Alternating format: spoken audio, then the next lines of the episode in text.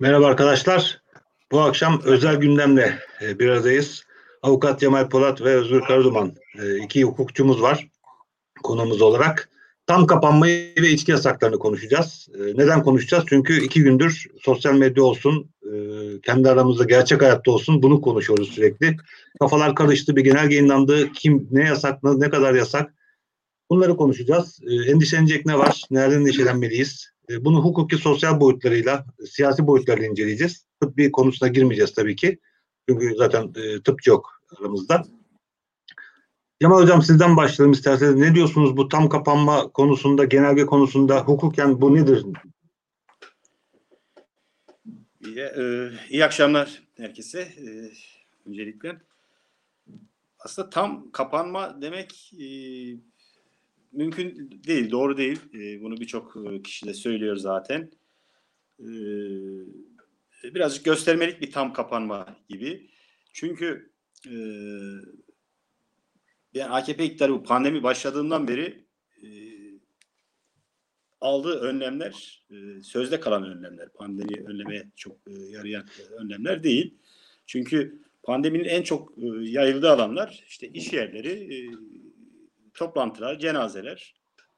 E, ama e, bunlar konusunda hiçbir kısıtlama yapmıyor. E, işte sokağa çıkma yasaklarıyla e, e, vesaire önlemeye çalışıyor. Oysa bu hastalık e, herkes biliyor ki işte sokakta bulaşmıyor. Daha çok bulaştığı yerler insanların kapalı alanlarda bir yerde bulundukları ortamlar ve bunlar da temel olarak aslında iş yerleri. Ama e, iş yerleri hiç tatil edilmedi.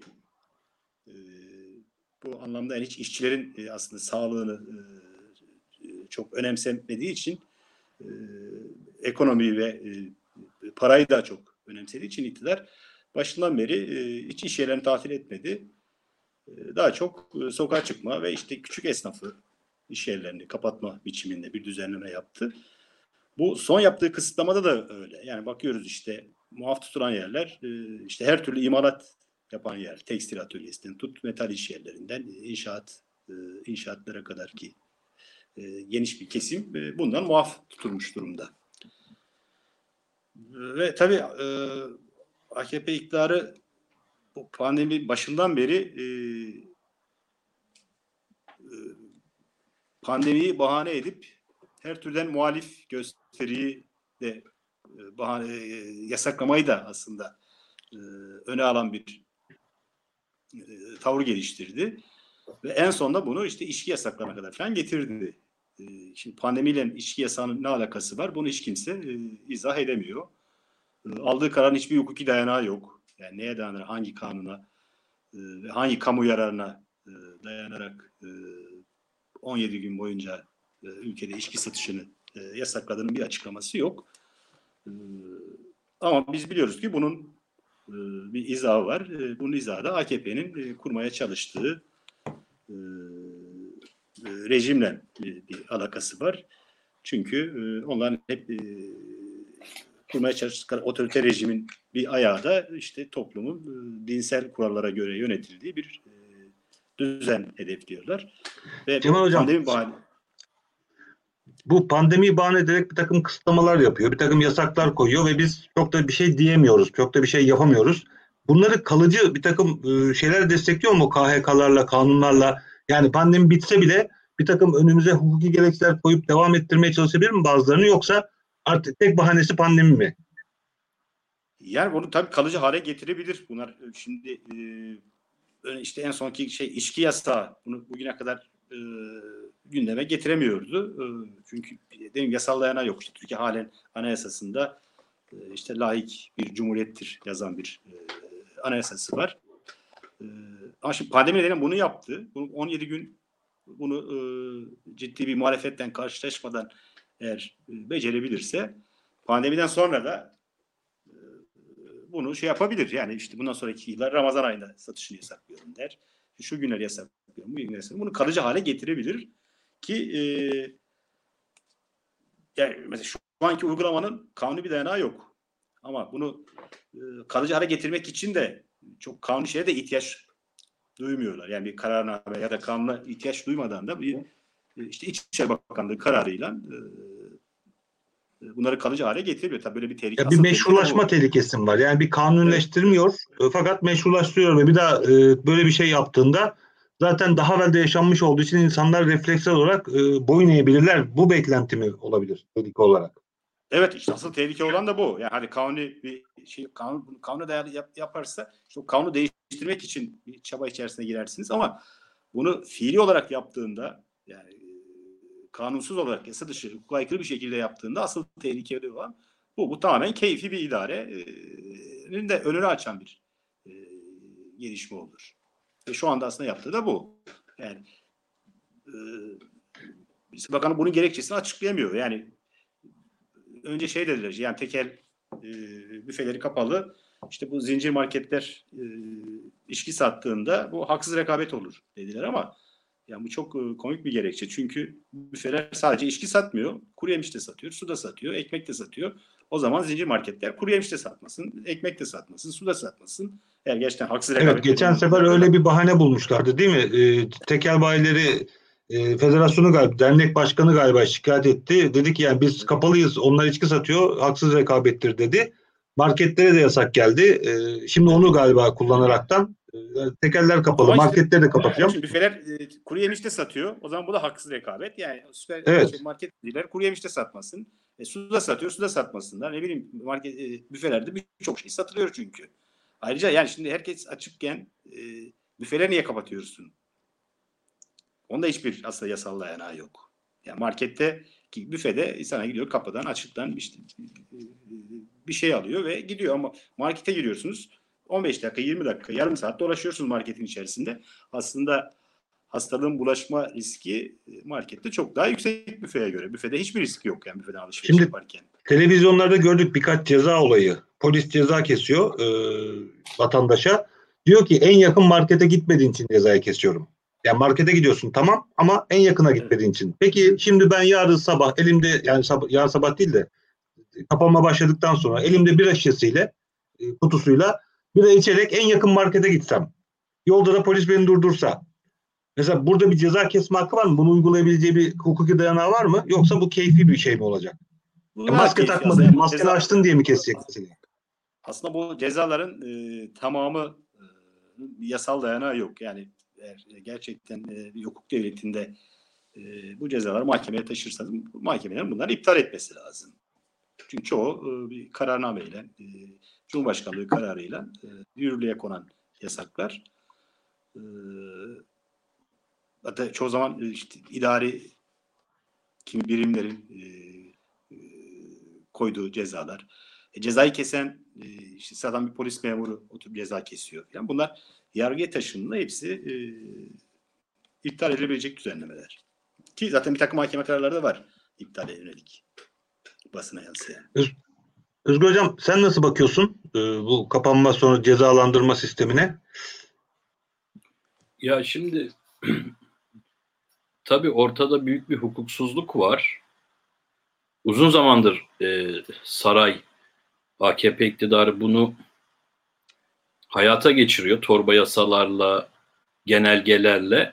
Şimdi bunun tabii arka planına bakmak lazım bence. İşte işte en son yani sadece marketlerde e, bira satışının hukuksuz biçimiyle engellenilmesi değil, aynı iktidar uluslararası sözleşmelerden de benzer usul ve yöntemlerle çıktı. İstanbul Sözleşmesi'nde olduğu gibi. Montre Sözleşmesi'ni benzer usullerle tartışılabileceğini ima etti. E, Türkiye'de sadece hukuk alanında değil, esas sıkıntı siyasette, mecliste, Türkiye'nin yeni şekillendirilmeye çalışılan rejiminde bence. E, kaotik bir rejim içerisinden geçiyoruz aslında. E, eski parlamenter sistemin uzun yıllara dayalı oturmuş dengeleri esas olarak da tabii ki sermaye kesimlerinin arasındaki e, oturmuş dengelerin AKP iktidarı ile birlikte hızla bozulması ve yerine de bir cumhurbaşkanlığı sistemi diye aslında gerek denetim açısından gerekse bunun işleyişi açısından yan kurum ve kuruluşlarla beslenmeyecek biçimde alelacele e, geçilmiş bir sistemin sancılarını yaşıyor Türkiye'de.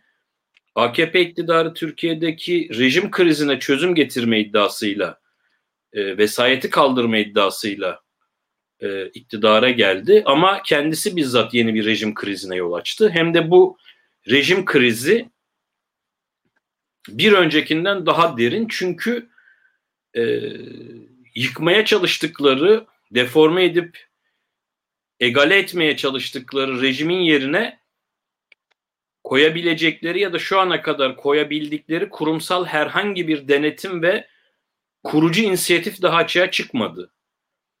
15 Temmuz'da da mevcut ittifakın parçalanması ve bu ittifakın dağılmasıyla ve birbiriyle e, karşı karşıya gelmesi aslında belki de uzun süre boyunca bir önceki e, 2002 dönemi öncesi 90'lı yıllardaki mevcut rejim krizinin yerine aşarak ikame etmek istedikleri rejimin de stratejik yönelimini yitirmiş durumdalar. E bir yandan iç baskı çok yoğun. Ekonomik dönem eskisi kadar değil. Yani 2008 Wall Street krizinden bu yana e, dünya öyle. Orta Doğu kaynıyor. Jeostratejik gelişmeler çok hızlı. E, Türkiye'de iktidardan beslenmeye alışkın e, burjuvazi ve sermaye kesimlerinin beklentileri çok yüksek. De Türkiye'nin devasa sorunları var ve mevcut iktidar kontrolünü yitirmiş durumda. Mevcut iktidar toplumun büyük bir kesimini üzerindeki hegemonyasını yitirmiş durumda. İkna kabiliyetini yani 2007'lerde 2006'larda e, toplumdaki yaratmış olduğu değişim e, beklentisini de büyük oranda e, heba ettiği için aslında şu an e, bana göre saray AKP e, iktidarını ve MHP tabi saray AKP ve MHP sonradan zorunlu 15 Temmuz'da birlikte şey bozulunca yeniden kurulan e, MHP ittifakının stratejik bir aklı yok. Hegemonyasını yitirdi. Ciddi bir rejim krizi ve rejim boşluğu yaşanıyor. Bir, önceki... bir örnek verebilir miyim? Tabii. Ee, şimdi şöyle bir olay oldu. Bu 128 milyar nerede mevzusunda.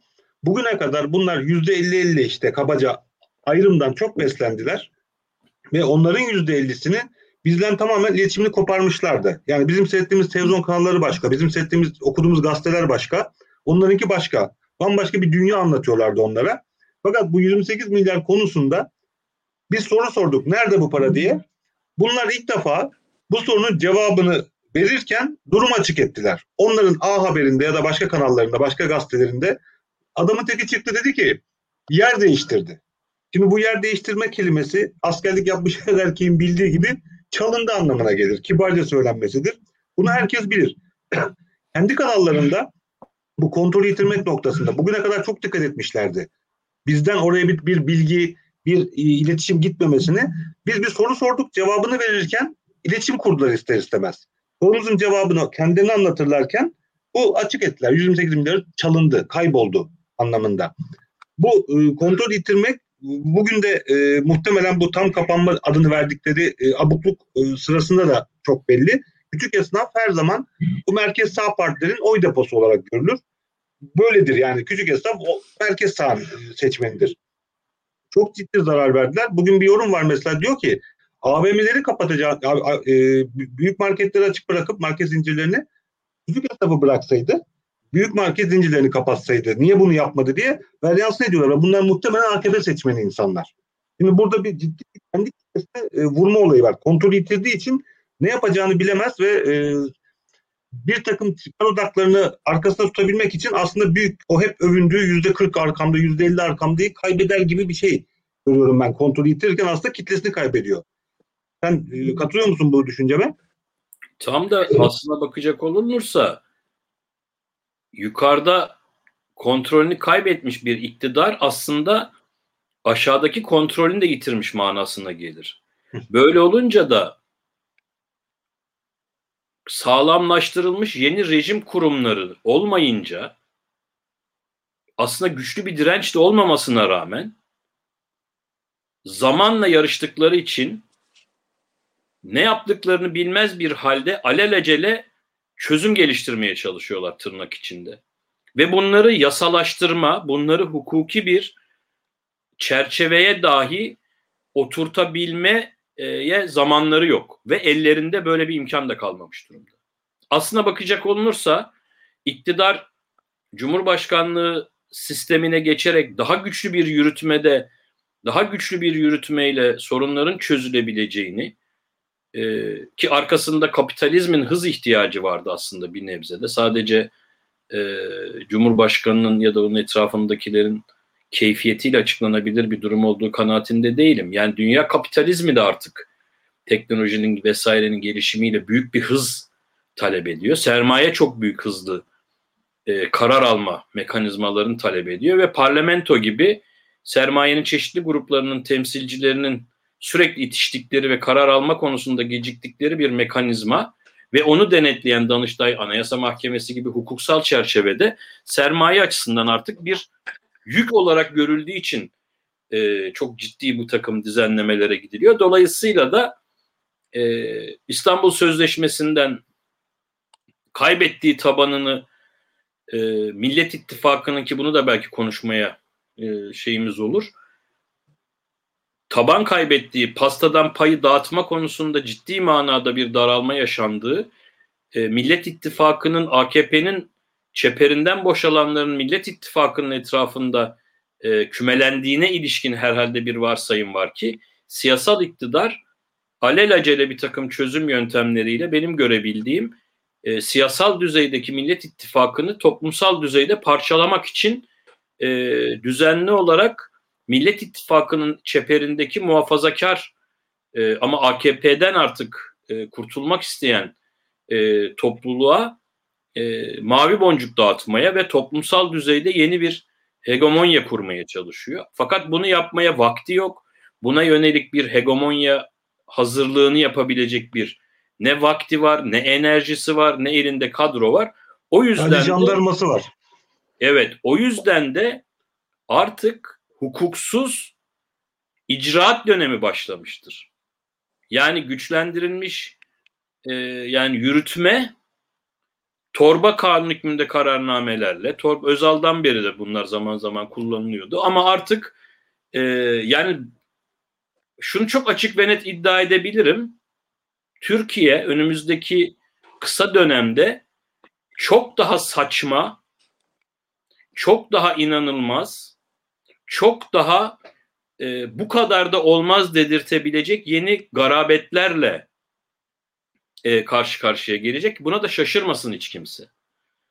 Çünkü artık iktidar bir tür terazinin bir kefesine koyduğu ağırlığı tartmadan koyduğu için, hesap etmeden koyduğu için öbür tarafta bozulan dengeyi yeniden dengeleyebilmek için bu sefer yine tartmadan ve hesap etmeden öbür tarafa alelacele ağırlık koyarak şu anki toplumsal dengeyi, siyasal dengeyi kendi mevcut e, yapısını sürdürmeye çalışıyor. Dış politikası da böyle. Orası da tükenmiş durumda. İç siyaseti de böyle. Pandemiyle mücadele yöntemi de böyle. Ama bizim açımızdan Türkiye siyasal rejimi açısından yani kuruluşundan bu yana belki Osmanlı'da bile bu kadar hukuksuz bir keyfiyete dayalı alelacele toplumun önemli kesimlerinin bilgisi ve tartışmasına sunulmadan oldu bittiyle e, bir icraat dönemine tanık olmamıştır. Aslında padişaha bir tür keyfiyet şey yapılır, e, atfedilir. Yani bir padişahlık rejimine genellikle demokrasi karşıtı gibi şey yapılır ki doğrudur. Fakat orada bile fermanlar toplumun önemli bir bölümüne ulaştırılmadan çıkartılacak herhangi bir e, şeyin etkileme ihtimali bulunan kesimlerin fikri ve görüşlerine iyi kötü başvurulmadan ve sonra çıkarıldıktan sonra da işte eski tabirle tellal çıkartarak bunun ülkenin dört bir yerinde herkes için geçerli bir hukuk normu olarak kabul edilmesini duyurma yöntemi bile e, bugünün iktidarının keyfiyeti karşısında daha ileri kalıyor. O yüzden Bütçe denetimi de sanırım o zaman daha ileri. Yani en azından padişahın bir bütçesi var. Kullanabileceği bir bölgenin e, vergi gelirleri padişahın cep gibi böyle hesaplanmış, edilmiş ve bir denetim mekanizması var. Kendi iş denetim var. Şimdi bizim bütçede hiçbir denetim yok. Yani yüz milyarlarca dolar kaybolabiliyor. Yani e, hem hukuken hem de ekonomik anlamda e, özendikleri sistemin çok daha gerisine düştüler. diye düşünüyorum ben de. benim hani şöyle bu, bu bölümü şöyle toparlayayım. Ee, sen de söyledin, Cemal Polat da söyledi. Türkiye'deki iktidarın dış politikadan ekonomiye, işte bütçesinden sağlığa, pandemi yönetimine kadar e, inşa etmeye çalıştığı rejimde bir stratejik akıl e, tutulması, bir stratejik akıl e, şey yaşıyor. Ama buna rağmen kendisine göre yani bunu hayata geçirebilecek bir hegemonya kaybı yaşıyor. Ama buna rağmen toplumsal tabanının İslami ağırlıklı, muhafazakar ağırlıklı olduğunu e, iddia ettiği tabanını da ve Millet Parti Millet e, İttifakı içerisindeki e, işte Saadet Partisi, e, işte oradaki DEVA gibi diğer çeşitli muhafazakar tabana hitap edecek, zaman zaman İyi Parti'nin tabanına hitap edecek şekilde milliyetçi ve İslamcı e, kimi uç sinir uçlarını, toplumun sinir uçlarındaki toplumsal kutuplaşmaları e, yeniden e, diriltecek kimi hamleleri yapıyor. Bunu da hukuksuz, keyfiyete dayalı olarak yapıyor. E, dolayısıyla dediğim gibi Türkiye'de daha önümüzdeki dönemde e, çok daha şaşırtıcı, çok daha e, ya bu kadar da yapılamaz diyen her şeyin yapılabileceği bir sürece girdiğini düşünüyorum. Bu da Türkiye'nin çok ciddi bir yönetememe kriziyle karşı karşıya olduğunun en açık örneğidir. Aslında herkes Erdoğan'ın ya da saray işte AKP MHP koalisyonunun giderek otoriter bir yönetime doğru ilerlediği kanısını çok fazla dile getiriyor. Evet doğru ama bunun arkasında ciddi bir yönetememe krizi olduğunu düşünüyorum. Cemal Hocam, Salim Çalık e, soru sormuş. Muhalefet yaşam biçimine müdahale ederken laiklik ilkesinin yok edildiğini neden açıkça söyleyemiyor? Ya da Millet İttifakı'nın tüm bileşenleri bu yasağa neden itiraz etmiyor diyor. Bu yasa yani içki yasağını kastediyor sanırım Salim Çalık. Bu e, bu yasağın itirazında bir hukuk hukuki kanal mı yok? Yani hukuki itiraz kanalı mı e, kapalı? Yani neden bunu yapmadıklarını düşünüyorsunuz? Ya bir hukuki sorun mu var burada itirazda? Çünkü huk- hukuki olmayan bir yasak koydular. O yüzden mi acaba itiraz edilemiyor? Yani şimdi tabii burada e, hukuken ne yapılabilir? E, bu sonuçta idari bir işlem. Bu işte idare mahkemesinde iptal davası açılabilir. E, ama mesele bence bu değil. Yani çünkü sonuçta e, uygun olmayan bir karar e, alıyorsunuz ve e, e, bununla sadece mahkemeler bazında, hukuk bazında bir mücadele e, ile sonuç almak mümkün değil. E, hukuku da tanımayan bir iktidar çünkü iş başında. E, mahkemelerin bağımsızlığı yok edilmiş durumda. E, yargı bağımsız değil. E, yargı e, iktidarın e, emir e, aygıtı haline e, getirilmiş durumda. Aslında muhalefetin e, e, daha örgütlü bir şekilde, daha kararlı bir şekilde e, bu e, hukuk dışı antidemokratik uygulamalara karşı e, bir mücadele hattı oluşturması gerekiyor. Yani şimdi tabii bir de burada belki muhalefetin bir kesimi de işte bu içki yasağına karşı çıkarsak işte o içki içmeyen muhafazakar e, kesimlerin desteğini kaybederiz gibi bir takım hesaplar da yapıyor olabilirler. Ki bu da e, yanlış bir anlayış. Yani aynı şey geçmişte işte birçok uygulamada aslında muhalefet böyle e, oy kaybederiz kaygısıyla e, sessiz kalmıştır.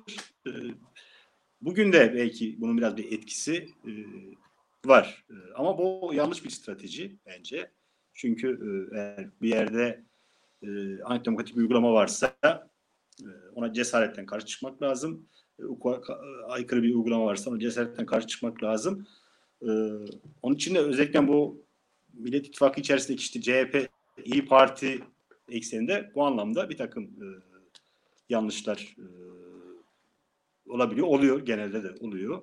e, oturup iktidarın bu e, yanlış politikalarla mücadele etmek e, yerine işte e, dava açarak sadece bunlar yani dava aç- açılabilir tabii dava açmayı e, tamamen reddetmiyorum ama sadece dava açarak e, bu, uygulamalara karşı mücadele verilemez. E, bunlara karşı e, toplumun geniş kesimlerini harekete geçirecek e, tabii kampanyalarla, karşı duruşlarla ancak mücadele edilebilir. Çünkü e, karşınızda şey bir iktidar yok. Yani demokrasiye, hukuka saygılı bir iktidar yok.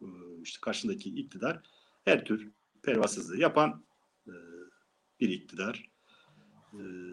Demokrasiden, hukuktan hiç nasibini almamış bir iktidar. İşte örneğin e, büyükşehir belediyelerini kaybetti ama şu anda o belediyelere iş yaptırmamak için her türlü çabayı e, harcıyor. İşte en başta İstanbul'daki son yani iktidarın ne kadar az içinde olduğunu gösteren uygulama bu halk ekmek büfelerinin e, kaldırılması. Yani yani toplumda çok derin bir yoksulluk var. İnsanlar e, ucuz ekmek peşinde. E, Büyükşehir Belediyesi bu halk ekmek e, büfelerini yaygınlaştırıp vatandaşın ucuz ekmeğe e, ulaşmasını sağlamaya çalışıyor. Ama iktidar tüm gücüyle işte elindeki e, devlet aygıtıyla e, elinde bulundurduğu o e, ilçe belediyeleri eliyle e, halk ekmek büfelerini kapatıyor yani. Bu aslında iktidarın e, karakterini e, çok iyi yansıtan bir örnek. Biz ben e, 10. Adam programında 90'lar 2000'ler karşılaştırması yapıyorum seri olarak. İlk iktisatla başlamıştık. Nazır Kapusuz iktisatçı konuğumdu. Ya onun söylediği önemli bir şey var. E, dedi ki AKP iktidarının e, iktidara gelir gelmez yaptığı ilk şeylerden bir tanesi en alt gelir seviyesini yani asgari ücret kesimini birazcık rahatlatarak nispeten eskiye oranla daha rahatlatarak bunların oyunu ve desteğini kazandı. Ve e, orta e, Evet. gelir kesimlerini bozarak işte en üst seviye, en üst gelir seviyesini ve en alt gelir seviyesini destekledi. Yani tabii ki burada en üst seviye yani sonuçta patron partisi ama e, alt seviyede e, özellikle asgari ücrete yapılan zamların e, son 30-40 yıla bakıldığında en yüksek oranlar olduğunu e, söyledi. Bunun bir ciddi bir destek verdiğini e, AKP'ye. Şimdi e, bu tam kapanma koşullarında ve pandemiyi başından beri yürütememesi, yönetememesi, yürütememesi ve hiçbir destek paketi verememesi hem küçük esnafı kaybetmesine yol açırken açarken hem de şu anda ciddi anlamda bu e, AKP seçmeni emekçi kesimler diyebileceğimiz kesimde ciddi bir homurdanma var. Yani ben de e, işim gereği e, 3000 kadar e, işçinin çalıştığı bir e, yerdeyim ve insanları görüyorum. Çoğu e, AK Parti seçmeni, AKP seçmeni, muhafazakar kesimden insanlar ve e, bir yıldır ciddi homurdanma içindeler.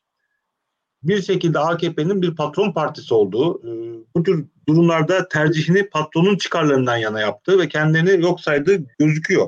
Ya bu az içinde olduğu için artık durumu idare edemiyor ve e, Özgür'ün biraz önce söylediği bu pastadan pay e, verme durumunda bunlara veriyorlardı. Yani bizim küçümsediğimiz, dalga geçtiğimiz o kömür paketleri, makarna paketleri, yiyecek e, kolileri şeklindeki destekler de mesela artık yok. Ve e, tabanda ciddi bir sorun yaşıyor. Pandemiyle beraber bu iyice de görünür hale geldi. Tam kapanmayla iyice ayyuka çıktı. Ve biz bu arada yani iki gün önce bu tam kapanmayla beraber yani cidden milyonlarca insan ne oluyor ya dediği sırada biz bir anda içkime dokunma şeklinde bir kampanyayla insanlara e, seslenmeye çalıştık. Birbirimize seslenmeye çalıştık. Yani bunu nasıl değerlendiriyorsunuz? Bir de e, Acemba isimli e, seyircimiz arkadaşımız eski kurumlar dağıldı, yenisi de kurulamıyor. Görünür liyakat sorunu var. Sadat nereye denk düşer şeklinde bir soru sormuş. Bunu da e, arkasından e, şey yapabiliriz. Sadat'ı bir tarifleyebiliriz. Özellikle Osmanlı benzetmesi yapmış demin Özgür. Özgür cevaplayabilir belki. Orada tımarlı spider'e mi denk düşüyorlar? Nereye denk düşüyorlar şeklinde. Sana geldi Osmanlı'yı sana açmıştı. E, yani e, bu e, içki yasağı ile beraber e, solun özellikle ki konu başlığımız aslında biraz buydu. E, yani içki yasağı solun muhalefetinin muhalefet yapmasının lokomotifi mi olmalıydı? Bu iki günü biz e, büyük bir ayrımı ayrı, ayrışma mı yaşadık acaba AKP'nin mağdur ettiği insanlarla? Aynı şey İkizdere'deki şeyde de var. Rize'de insanlar jandarmayla 200 tane jandarmayla çatışan e, ablalarımız var orada, kardeşlerimiz var. E, insanlar AKP oy verdiler, oh olsun diyor mesela. Yani bu zihniyet sol bir zihniyet değil, muhalif de değil hatta bu ekip ama bu özellikle içki konusunda tepki verenlerin çoğu kendi muhalif olarak hatta politik olarak tanımlayan insanlar. Kendini politik olarak tanımlamayan bir insanın böyle saçma sapan hatalar yapmasına bir şey diyemeyiz ama kendini politik olarak tarifleyen birinin tutup orada insanlar hakikaten açken insanlar işsizlikle e, dert, dertlenirken, işsizlik kaygısı taşırken çocuğunun okulu dertlenirken ben içkimi isterim abi e, şeklindeki tarzına ne diyorsunuz? Ya şimdi tabii e, yani, e, şimdi AKP işte baskıcı otoriter bir rejim inşa ediyor. İktidara geldiğinde beri aslında adım adım bunu inşa ediyor. Şimdi e, içki yasağı da bunun bir parçası olarak ele alıp aslında içki yasağına karşı çıkmak lazım. Ama bunu işte en önemli, en acil, en güncel sorun gibi sunmak tabii ki e, işte pandemi koşullarında işte bunca yoksulluk varken AKP iktidarının bir dizi antidemokratik uygulaması varken işte işçi ve e- emekçilere karşı bir dizi saldırı politikası varken tek sorun buymuş gibi sunmak e, doğru değil. Ama e, bu sorunu hiç görmezden gelip ya işte biz bu sorunu e, gündeme getirin getirirsek e, işçi, emekçi, e, yoksulluk işini kesimlerle bağımız kopar gibi bir şeye de sürüklenmemek lazım. Bence e, bunu da bir demokrasi mücadelesinin bir parçası olarak ele almak lazım.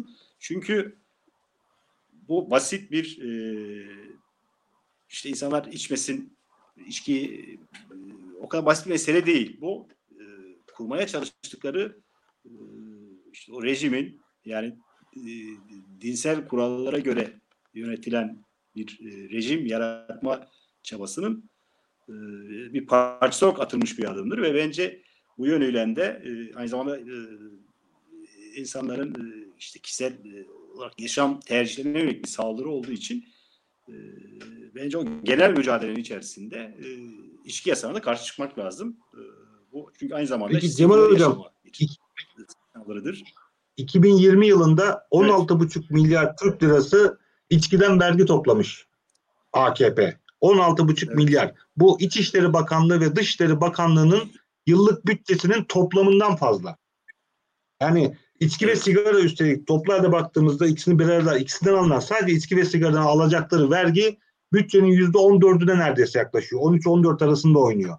Yani bu vazgeçilebilir bir şey mi AKP için? Yani e, berberlere e, bir e, stopaj vergisini bile e, şey yapamadı, hediye edemedi, e, almayacağım sizden diyemedi. O kadar muhtaç, o kadar batakta iflas etmiş bir ekonomiyi zar zor devam etmeye çalışıyor. Avrupa'nın çöpünü getiriyor buraya. Sırf 3-5 kuruş Avrupa atsın önümüze diye.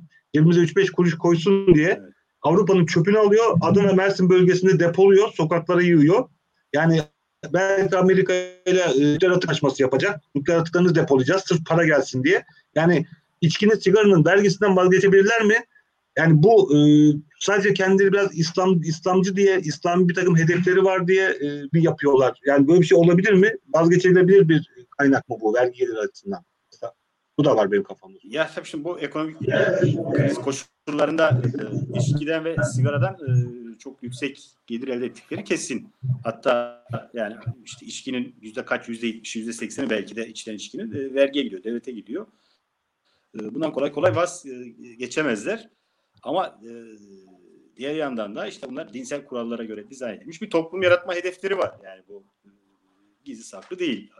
E, AKP iktidarının, Erdoğan'ın e, böyle bir hedefin olduğu e, e, açık. Ve e, yani orada kendince bir denge ku- kuracaktır. Yani bir e, gerçekten ta- kurmayı tasarladığı dinsel kurallara göre yönetilen bir ülke mi, bir rejim mi? E, yoksa işte para gelsin, nasıl gelirse gelsin anlayışı mı? Orada kendince bir denge kuracaktır ama e, elinden gelirse e, içkiyi yasaklamak isteyeceği de bence şeydir, e, tartışmasızdır. E, şu anda da bunu bence ilk adım. Ya bunu ideolojik olarak yaptıklarını düşünüyorsun. Doğru mu anlıyorum? evet tabii. Ya bu ideolojik bir e, saldırıdır. İçkinin yasaklanması saldırıdır. herhangi bir başka bir taktik hamle değildir diyorsunuz. Yok değildir. E, bence e, yani bu ilerideki aşamalarda işte bu toplumu dinsel kurallara göre e, yönetme şeyi zaten geldiğinde bir adım adım bunu e, gerçekleştiriyor. Bir yerde e, bunun içki yasaklarına da e, ulaşacaktır bu. Şimdi kendileri tabii o, o noktaya geldiler mi gelmediler mi bir hesap kitap yaptılar da mı buna karar e, şu yasakları başlattılar. Yoksa böyle işte pandemi nedeniyle gelişen bir şey mi oldu? E, onu şimdi e, öngörmek mümkün değil ama e, eğer gerçekten e, bu rejim inşasını sürdürebilirse AKP yani 2002'den beri işte adım adım e, ördüğü rejim inşasına devam ettirirse bir yerde e, işte anayasadan işte laiklik ilkesini çıkartıp devletin dini İslam'dır gibi bir ibare yerleştirmeye çalışacaktır. E bunun sonucu olarak içkiyi de yasaklayacaktır. Daha başka başka yasaklarda ve kadınlara işte, e, başı açık dolaşmayı yasaklayacaktır. E, adım adım e, geliştirecektir. Bence de bu o adımın onun bir parçası. Yoksa gerçekten e, e, senin dediğin gibi yani işte içkiden e, 15 milyar doların 15 milyar liranın üzerinde gelir elde eden iktidarın e, bu ekonomik sıkışıklıkta böyle 15-20 gün e, içki satışını yasaklaması e, çok hayra alamet bir şey değil. Ama vergiyi aldı. Biz iki günde 17 günde alacağımız, satın alacağımız zaten içkiyi aldık. İşte yani o, Şeyler evet. aylık satış oranları tutmuş. Yılbaşı sendromu Ya olmuş. aslında o- Yani tabii AKP içki- aslında para yüksek- kaybetmedi. İçkide mesela vergi Yani benzin, sigara, içki bu üçünden aldığı vergiyi başka hiçbir şeyden alamıyor. Yani zaten Cengiz Holdinglerden falan hiç vergi almıyor. Yani vergi alabildiği işte maaşlardan kesiyor bir de e, içkimizden, sigaramızdan. Evet. Özgür Hocam Şimdi tabii Sen ne düşünüyorsun? beri bu, e, pardon de, bu, bu, bu hocam. Kemal, buyur, buyur lütfen. Iktidara, iktidara, bu iktidara geldiğinde beri e, içkiden alınan vergiye sürekli zam yapmasının altında böyle bir neden yatıyor. Yani bir yandan işte onun içilmesini belki çok engelleyen bir yandan da "Ha, bu içenlerden zaten bunlar bizden değil e, bunlardan çok vergi alalım deyip sürekli e, içkiden aldığı vergiyi sürekli arttırıyor o yüzden. O da aslında ideolojik şeyin sağlığının bir parçası. Bu da Osmanlı'da Özgür Hocam belki cevaplar. Osmanlı'da Hristiyanlardan daha fazla vergi alınması ek vergiler alınıyormuş ya Hristiyanlardan. Öyle bir şey. Hristiyan Evet. görüp şey alıyor olabilir ek vergi olarak. Kendi açısından açıklıyor olabilir bunu. Özgür Hocam buyur. Ya- Seni dinliyoruz. Şöyle yani AKP iktidarının basit bir numarası var. Uzun zamandır uyguluyor. O da toplumun yüzde yüzünden ya da yüzde 99'undan diyelim. Yani sermayenin belli kesimlerini dışarıda bırakarak konuşalım. Artan e, oranlı bir vergi sistemi kullanmadığı için bir de sürekli e, işte kendi yandaş sermaye gruplarını ve başka grupları da muhtemelen kayıran bir vergi sistemiyle toplumun yüzde yüzünden vergi alıp sadece kendisini iktidarda tutabilecek olan belli bir orana pay dağıtıyor. Toplumun geri kalanını zaten o sürekli bir milletten söz ediliyor. O milletin bir parçası olarak değil aslında muhtemelen e, toplumun diğer e, kendisinin etrafında kümelenmişine hizmet etmesi gereken hatta boyun eğmesi gereken, onu beslemesi gereken e, yurttaşlar olarak değil, e, bir tür teba olarak görüyor. Bu Osmanlı'dan devşirilmiş bir algı. Aslında bir tür ümmet tahayyülünün içerisinde bir milletten söz ediyor gibi ama aslında bana göre onun millet diye söz ettiği bir ümmet. Yani o yüzden ülkesinde aşılanmamış milyonlar varken çeşitli yerlere aşı gönderiyor. Bunlar sadece şov ya da şey amaçlı değil kendisini bir tür e, o ümmetin de hamisi olarak görme e, ideolojik yeni Osmanlıcı e, ideolojik arka planın bir sonucu. Ama şimdi şunun altını çizmek lazım. Yani şeye ilk sorduğun soruya dönecek olursak bu içki, içkiye karşı başlayan mukavemet meselesini ben şöyle düşünüyorum. Siyasal iktidar nereden saldırıyorsa mukavemet oraya kurulmalı. Eğer iktidar insanların yaşamlarına saldırıyorsa mukavemet bunu hattı gözeten bir yerden e, bir yönüyle böyle ele alınmalı. E, karşı karşıya getirerek e, toplumun çeşitli kesimlerinin taleplerinin ve beklentilerinin ve siyasal iktidara karşı olan öfke ve e, mukavemet eğilimlerinin kendiliğinden gelişen mukavemet eğilimlerinin e, birbirine kırdırılması, birbirinin karşılıksına konularak değerlendirilmesini ben çok doğru bulmuyorum. Ancak şöyle bir karışıklık ortaya ortaya çıkıyor tabii. E, mukavemet güçleri de yekpare olmadığı için biz en azından sosyalistler açısından, devrimciler açısından konuşabileceğimiz düzeyde bir şey söyleyebiliriz. Ama toplam mukavemet güçleri açısından siyasal iktidara mukavemet gösteren, siyasal iktidara karşı çeşitli taleplerini dile getiren kesimlerin toplumun bütün kesimlerini kesen taleplerini dile getirmediklerinde de biz onlara vay efendim siz neden toplumun bütün taleplerini dile getirmiyorsunuz da e, sadece bunları dile getiriyorsunuz demeyi de e, çok doğru bulmuyorum açıkçası. Aksine bize düşen ya da buradaki sorunun kendisinin bir hegemonya sorunu olduğunu yani sosyalistlerin, devrimcilerin toplumun üzerinde solun e, toplumun üzerinde toplumun değiştirici ve dönüştürücü e, ilerici taleplerle herkesi kesen taleplerle e, güçlü bir mukavemet hattı inşa edememesinden kaynaklandığını düşünüyorum. Şey derler e, diş ağrıyan şey e, dil ağrıyan dişe gidermiş derler. Yani yanlış söylemiyorsam. E, bugün toplumun aslında bu iktidar neredeyse toplumun çok geniş kesimlerinin başını ağrıtıyor artık. Ve bunların bir bölümüne bedava aspirin dağıtmaya çalışıyordu. İşte o dediğiniz yardım, kömür vesaire. Yani neoliberal sistem kapitalizmin bir parçası olan bir iktidar sonuç itibariyle. Bütün o yaldızlı bütün o tumturaklı laflarını kazıyın altından buram buram burjuva özentisi ki yaşam biçimleri artık her gün gün yüzüne çıkıyor. Yani o bütün e, fedakarlık, paylaşma, komşusu açken tok yatan bizden değildir söyleminin iktidar elitleri açısından, AKP elitleri açısından ve ondan neman alanlar, onların etrafında neman alan e, elitler açısından ne kadar iki yüzlü bir söylem oldu sosyal medyaya düşen görüntülerden de belli. Şimdi böyle olunca aslında bence eksikliği biz sosyalistlerde ve devrimcilerde aramalıyız. Aksine bugüne kadar Gezi'den bu yana hatta daha öncesinde de toplumun belki de en örgütsüz diye küçümsenen, belki de işte kendi gündelik hayhuyu içerisinde gittiği iddia edilen çok geniş kesimleri kendi bulundukları yerlerde kendi mukavemetlerini, kendi mikro ya da e, makro ki gezide makroya dönüştü o. Kendi mikro düzeydeki mukavemetlerini hep inşa ettiler. Etmeye çalıştılar. Kendi hayatlarını savunmaya çalıştılar.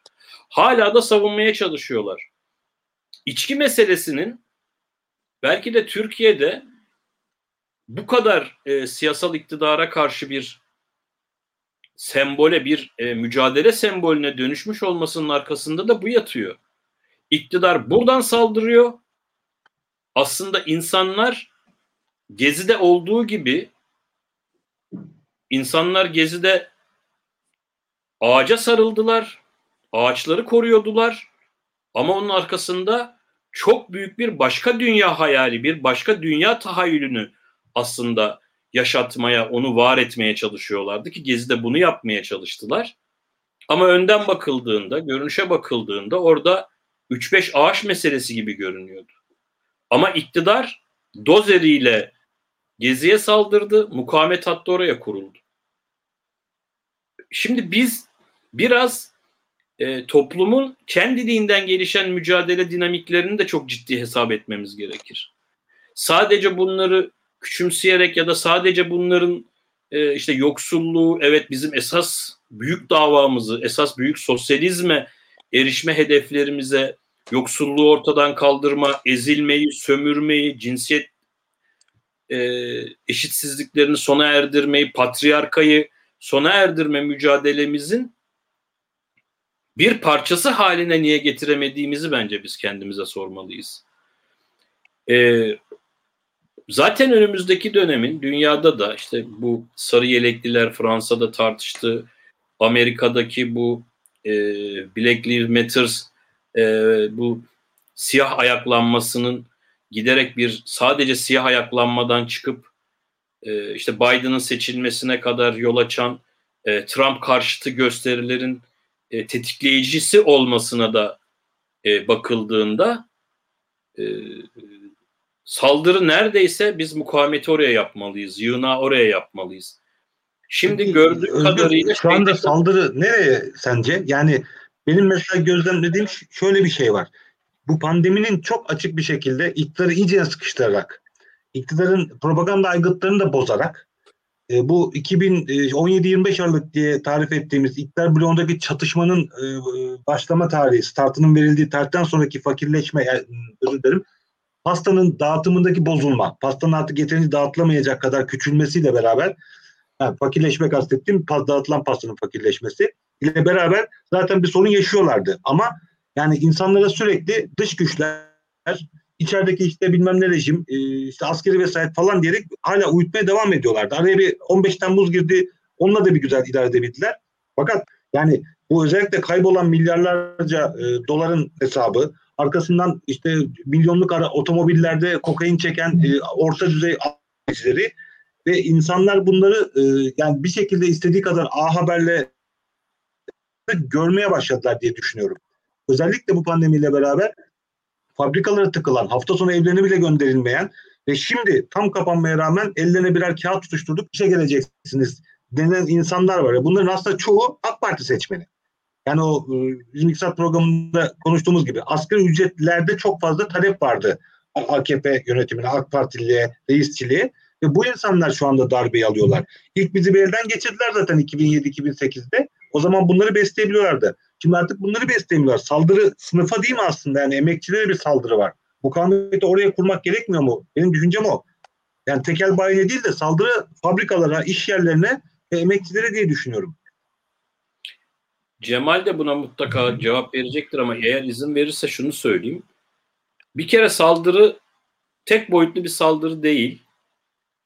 Çok yönlü bir saldırıyla karşı karşıyayız. Dalgalar halinde geliyor iktidarın saldırıları. Nereye saldırıyor? Tartışmanın ekseni şu an burada olduğu için söylüyorum. Merkezine bunu oturttuğum için değil insanların özel hayatlarındaki tercihlerine saldırıyor. Şimdi LGBT bayrağının, insanların cinsel yönelimlerinin, bu siyasal iktidarı oluşturan AKP elitlerinin zihin dünyalarına sığacak bir durumu yok. Ama onlar kendi zihin dünyalarında yaratmış oldukları sanal bir dünyanın içerisinden toplumu dizayn etmeye çalışıyorlar. Zaten sıkıştıkları yer burası. LGBT'ye saldırıyor örneğin. Şimdi şunu söyleyebilir miyiz? Sosyalistler olarak, devrimciler olarak. Evet açlık, sınıf, e, milyonlarca insan aç ama LGBT'ye falan. Kadınlara saldırıyor insanların yaşamlarını diledikleri gibi sürdürebilme haklarına saldırıyor. Şimdi buradaki kritik husus şu. Bunu sahip olduğu devlet ve siyasal erk eliyle yapıyor olması. Yani siyasal bir otorite kanalıyla, devlet eliyle, devletin resmi kolluk kuvvetleri eliyle yapıyor bunu olması. Şimdi dolayısıyla İkizdere'de saldırıya uğrayan, deresini savunan kadınlarla içki içmek için içki içme özgürlüğünü savunan, cinsel yönelimlerini korkusuz ve dilediği gibi herhangi bir ayrımcılığa uğramadan yaşamak isteyenlere yöneltilen saldırı, iş yerleri önünde kod 29'da çıkartıldığı için işini geri isteyen insanlara, işçilere, emekçilere yapılan saldırının merkezi tek ve aynı yer. Direnişlerse parçalı. Yani aslında bütün direnişler, bütün mukavemetler aynı yerden sevk ve idare edilen, aynı yerden bir ceberrut ve baskıcı ve acımasız bir şekilde ezmeye çalıştıkları insanlar kendi bulundukları yerlerde direnmeye çalışıyorlar. Herkesin kendi direnişini örgütlemesi, o hani herkes kendi evinin önünü süpürürse şehir süpürülür diye bir efsane var ya bu doğru değil. Herkes kendi direnişini örgütlerse herkes kendi yalnızlığında eziliyor.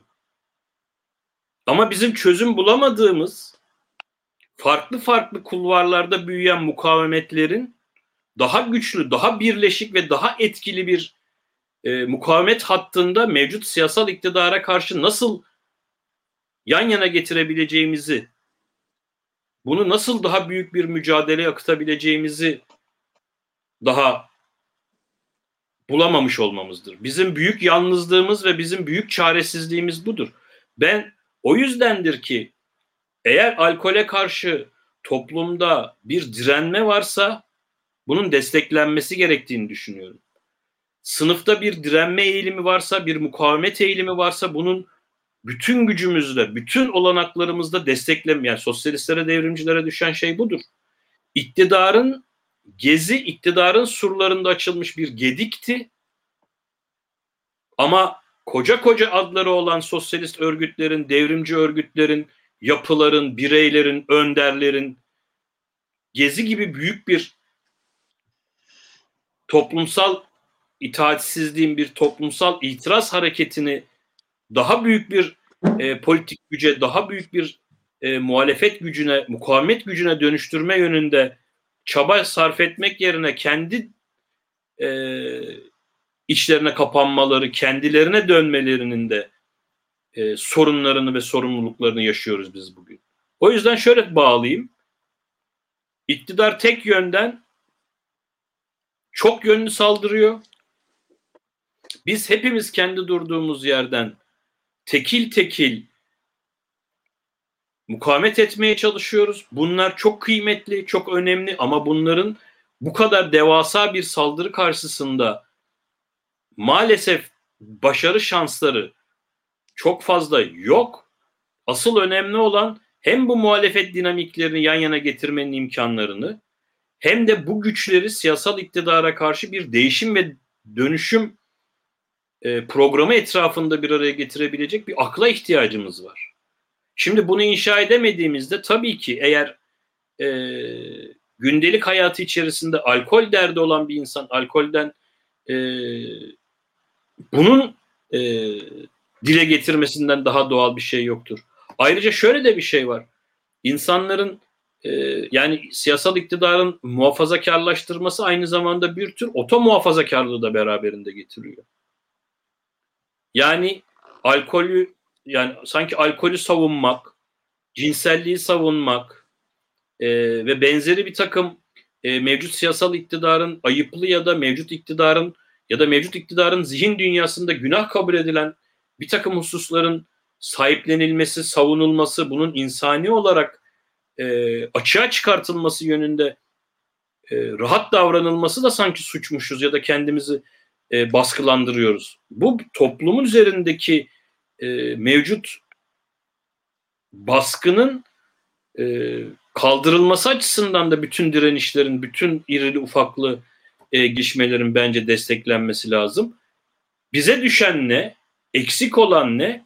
Onu da çuvaldızın bence en büyüğünü önce kendimize batırmalıyız. Neden Türkiye'de sosyalist hareket, devrimci hareket bunca e, fedakarlığa, bunca bedele, bunca e, mücadeleye rağmen böyle bu kadar e, zayıf aslında. Hem ideolojik olarak hem kültürel olarak bu kadar zayıf. Ama zayıflığını da ceberrutluğuyla örtmeye çalışan, bütün hegemonyasını yitirmiş, uluslararası ölçekte. Hem içeride hem dışarıda hem ezilenlerin içerisinde bütün e, neredeyse kesimler içerisinde sadece ondan nemalanan bir avuç insan dışında e, ya da ondan nemalanabileceğini umut eden bir bölüm insan dışında tamamen desteğini kaybetmiş bir iktidara karşı neden güçlü bir e, mukavemet hareketi inşa edemediğimizi bence kendimize sormalıyız.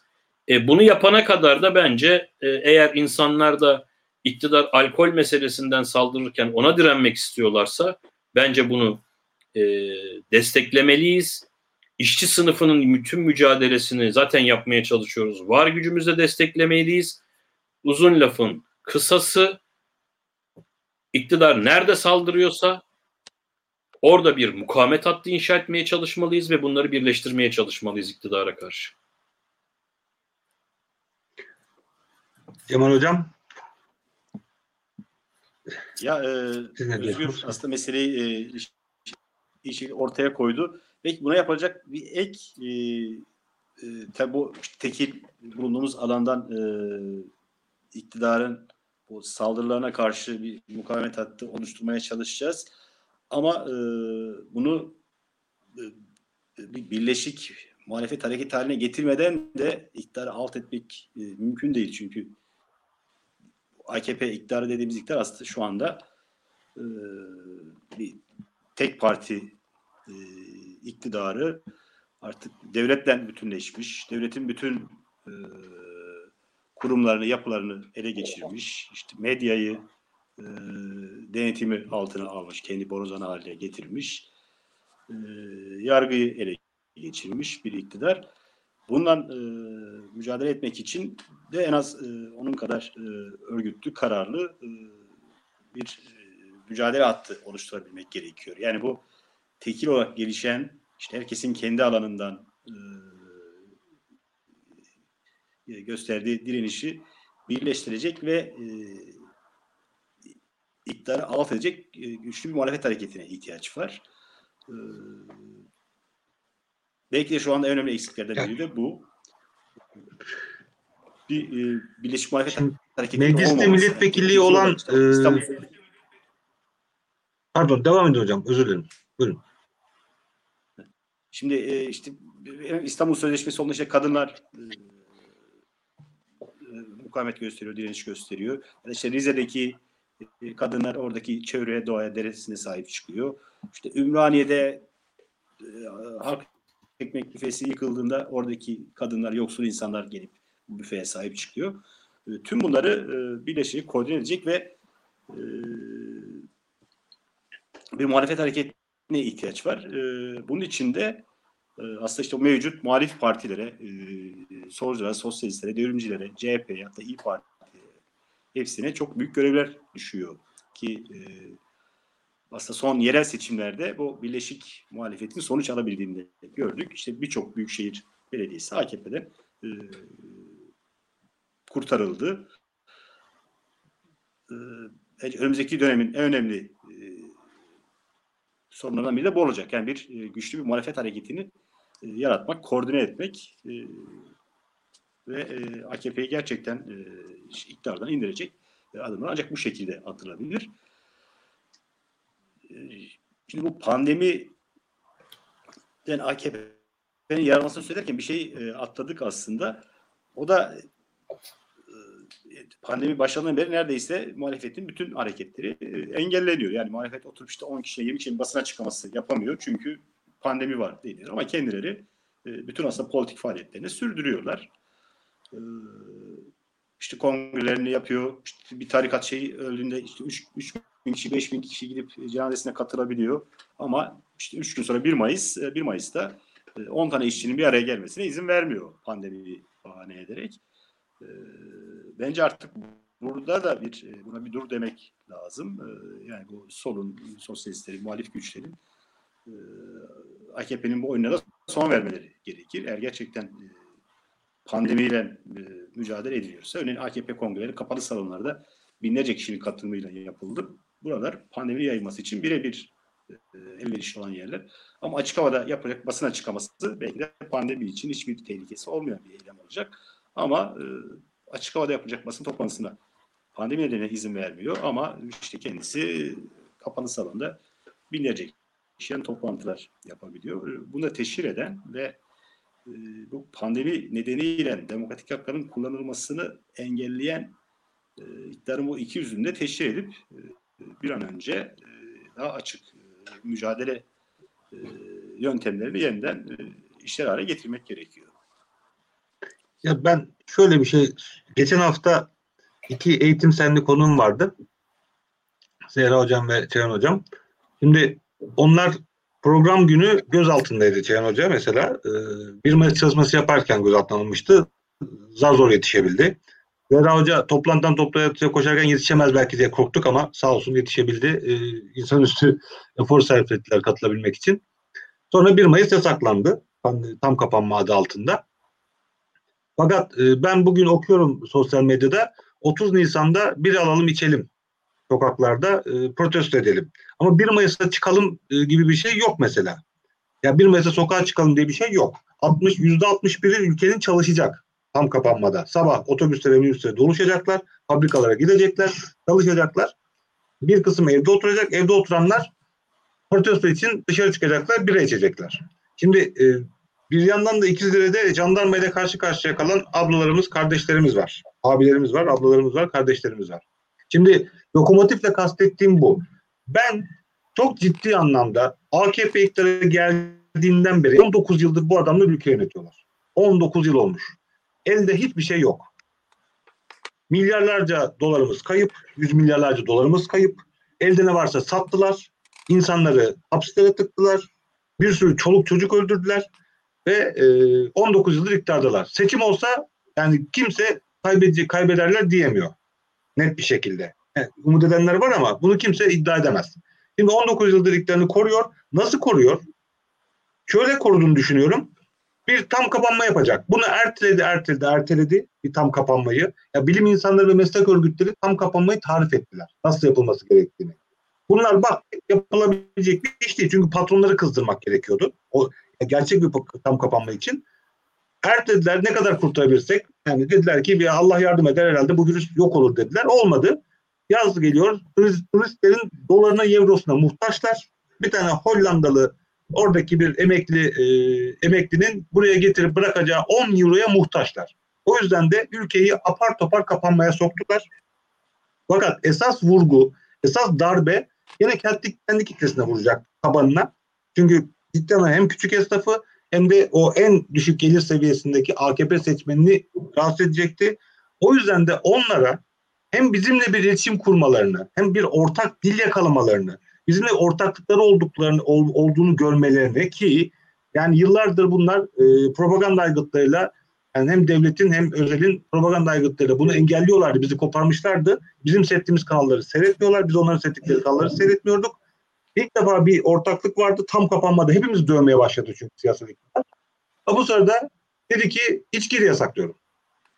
Ve biz yani sokağa çıkıp bir riskini alacak kadar, bu cesareti gösterecek kadar buna atladık. Ama kimse 1 Mayıs'ta çıkalım her şeye rağmen demiyor mesela ama yani risk alıyor. O 3 bin 4 bin lira ceza ödemeyi göze alıyor sokağa çıkıp bira içecek ama 1 Mayıs'ta çıkalım diyemedi. İşte ben lokomotifle bunu kastediyorum. Bir tuzak olduğunu düşünüyorum. AKP'nin bu para gelirinden vazgeçeceğine inanmıyorum. Vazgeçemez. Kuruşa muhtaç. Kuruşa. 1 euroya muhtaç. O yüzden vazgeçemez. 17 17 günlük kapanmadan sonra da açacak. Artı zaten bizim 2-3 günde e, tekerlere saldıracağımızı, marketlere saldıracağımızı, stoplayacağımızı da biliyordu. Bir tane biranın vergisinden bile e, mahrum kalmadı. Verdik o vergiyi de ona, o biraları alarak ve e, açtıktan sonra da bakın boş yere goy goy yaptı bu solcular. Korkuttular sizi e, askeri vesayetçiler. Halbuki hiç kimsenin özellikle karışmıyoruz. İster içkisini de içer diyecek. Aha tekerler açık diyecek. Yani bu pandemi şey bittikten sonra tam kapanma. Fakat bu arada bizim bu tam kapanmada hep beraber dayak yediğimiz AKP'li kitleyle bir dil yakalama. Bakın biz de dayak yiyoruz. Şimdi siz de bizle beraber dayak yiyorsunuz. Deme şansımızı elimizden kaçırdığımızı düşünüyorum. Bunu bir siyasi taktik olarak, bir komplo olarak kurduğunu düşünüyorum AKP'nin. Zaten e, olay da enteresan. Sabah bir muhabir Gene bu yandaş bir gazetenin sabah muhabiri mi tweet mi atıyor bir şey atıyor. İçki yasağı geliyor diye daha henüz e, bakanlar kendi fikirlerini bile açıklamamışlar. E, arkasından sosyal medyada mevzu patlıyor. Akşama kadar herkes bununla uğraşıyor. Tipinden ÖDP şey Sol Partisi'ne herkes bununla ilgili e, bütün gün tweetler atıyor ve akşama kadar e, o yani tam kapanmanın yaratacağı baskı, zulüm, mağduriyetler, üreteceği mağduriyetler konuşulmuyor ve e, içki yasağı konuşuluyor. Yani şimdi belki konuşacağız ama o şey geçmiş oldu diye düşünüyorum. Yani bir komploya düştüğümüzü, bir tuzağa düştüğümüzü AKP'nin 19 yıldır ülkeyi nasıl yönetiyorsa bu şekilde %50'li ayırıp bu %50'yi o %50'yi düşman gösterip ve e, bu şekilde durumu kurtaracağını düşünüyorum AK Parti iktidarının. Benim de görüşüm buydu. ben de söyleyeyim dedim. Çünkü sunucu değilim sadece bugün. ya söylediklerinde şöyle, payı var. AKP zaman zaman böyle e, taktikler e, gidiyor işte. Ne bileyim işte başörtüsü üzerinden e, başka meseleler üzerinden böyle toplumu kutuplaştıracak o kendi kitlesini konsolide edecek bir takım adımlar e, atıyor. E, bu bu e, işki yasağı meselesi de e, böyle bir şey olabilir. Ama e, yani AKP'nin bunu böyle yapması e, yani taktik bir adım gibi değerlendirip ya tamam o zaman yasaklıyorsanız yasaklayın e, dememizi gerektirmez bence. Yani burada ya bu birinci belki ülkenin birinci sorunu bu değil şu anda. Ben bütün Ama yasakların arasında itiraz edilmesi gerekiyor bu. diye düşünmüştüm. Yani tam kapanmada bir sürü yasak var evet, Cemal evet, Hocam. Yani ben evet, bahçeye de çıkamıyorum. Kapının önüne de çıkamıyorum yani. yani. Ama gerçekten evet 1 Mayıs'ı kutlamak mı daha öncelikli şu anda? 1 Mayıs için sokağa çıkmak mı daha öncelikli? İçki için sokağa çıkmak mı dersen evet 1 Mayıs için çıkmak kesinlikle çok daha öncelikli bir şey. Ya da işte işlerin iş ekmek için mücadelesi çok daha önemli ama bunu yaparken içkiyi de boş verelim çünkü o da e, önemli. Yani bir içki içen değil bu bir özgürlük sorunu olarak e, yaşam tarzına e, bir müdahale olduğu için e, e, çok önemli. E, onu da göz ardı etmemek lazım ama e, yani AKP bu niyetle getirmiş olabilir. Bu niyetle getirdiyse bile yine de içki yasağına karşı çıkmak lazım ama bu şu anda ülkede birinci derecede böyle mücadele edilecek e, bir mukavemet hattı oluşturacak bir alan değil tabii ki ama e, göz ardı edilmemesi gereken bir şey. Yoksa o senin kaygılara katılıyorum. AKP de bunu çok iyi beceriyor zaten. Yapıyor bunu zaman zaman. Zamanla çok sıklıkla yapıyor. Bir arkadaşımız bir yorum yaptı. E, alkolden vazgeçerler. Sorun oradan alınan vergi ise o vergiyi yine alacak. Para kaybolmaz. Alkol kapısı kapatılınca para başka yere yönelecek. Oradan vergi alacaklar diyor. Benim e, cümleme burada bir itiraz etmiş. Yani şöyle cevaplayayım. E, alkoldeki vergi oranı o kadar yüksek ki e, sizin bugün 100 liraya 100 lira harcayarak aldığınız alkolde devletin kasasına vergi olarak giden sizin 100 liraya alacağınız başka hiçbir şeyde gitmiyor. Yani devlet sizin alkol almanızı 100 liranızla e, tercih ediyor. Çünkü kasasına daha fazla para girecek. Yani başka bir şeye harcamayayım o da e, ayrı bir şey. Yani alkol, aa, alkol alamıyorum gideyim ayakkabı alayım demeyebilirim yani. Şeyden yapıyor bunu. Yani bunu bir sürü şeyde yapıyor. Yani otobanlarda da yapıyor. Yani buradan Ankara'ya geldiğinizde 200 lira 300 lira yol parası veriyorsunuz. Yani sadece otoban evet. parası. Bir sürü aslında vergi alıyor. Yani her alanda saldırıyor. Tabii geçmediğimiz köprünün parasını da ödüyoruz yani. evet yani geçmediğimiz köprü, geçmediğimiz geçidi. Özgür Hocam? Yani tablo bu. Ee, bu tabloda hareket etmiş, harekete geçmiş, fikrini ve itirazını dile getiren insanların itiraz ettikleri konuların dışındaki diğer konulara ilgisiz ve alakasız kalıyor olmaları bence bizim düşünmemiz, buna çözüm getirmemiz gereken bir sorun alanı. Yani neden insanlar Türkiye'nin daha temel e, problemlerine e, değil de başka konulara ilgi gösteriyorlar diye sorduğumuzda aslında kendi durumumuzun da özetini yapmış oluyoruz. O yüzden benim hani tekrara düşecek bir şeyim yok yani tekrar üzerine söyleyecek bir şeyim yok. Sözüm yok. Ee, Peki bu şeyden nasıl çıkacağız? Yani tam kapama bittiğinde nasıl bir siyasi e, tabloyla karşı karşıya olacağız sence? Ee, ya bunu kestirmek mümkün değil ancak iki şeye ihtiyaç var. Birbiriyle bağlantılı belki. Bir tanesi Türkiye'nin aklı selim, Türkiye'nin gerçekten içinde bulunduğu durumdan rahatsız olan insanların saray AKP MHP koalisyonu sonrasına ilişkin bir ortak akıl geliştirmeye ihtiyacı var. Türkiye'nin bir normalleşmeye ihtiyacı var her şeyden önce. Yani 19 senedir çok yıprandı, çok hoyrat e, bir tablo içerisinde kendine yol bulmaya çalıştı. Bir kere bu yaralarının sarılmasına dönük bir yol haritasına ihtiyaç var. Ama bunun Millet İttifakı'nın yaptığı gibi sadece e, bekleyin seçimlerde gidecekler siyasetiyle ya da tırnak içindeki siyasetsiyle siyasetsizliğiyle yapılabilme ihtimali var mı? Bunda belki bir daha konuşuruz. Başka bir e, oturuma çağırırsanız otur, o zaman gelir konuşuruz. Buradan bir yani Türkiye'nin saray AKP MHP koalisyonundan bir çıkış programına ihtiyacı var. İkincisi de pandemiden çıkış programına ihtiyacı var. Bütünlüklü, ikisi de bütünlüklü olmak zorunda.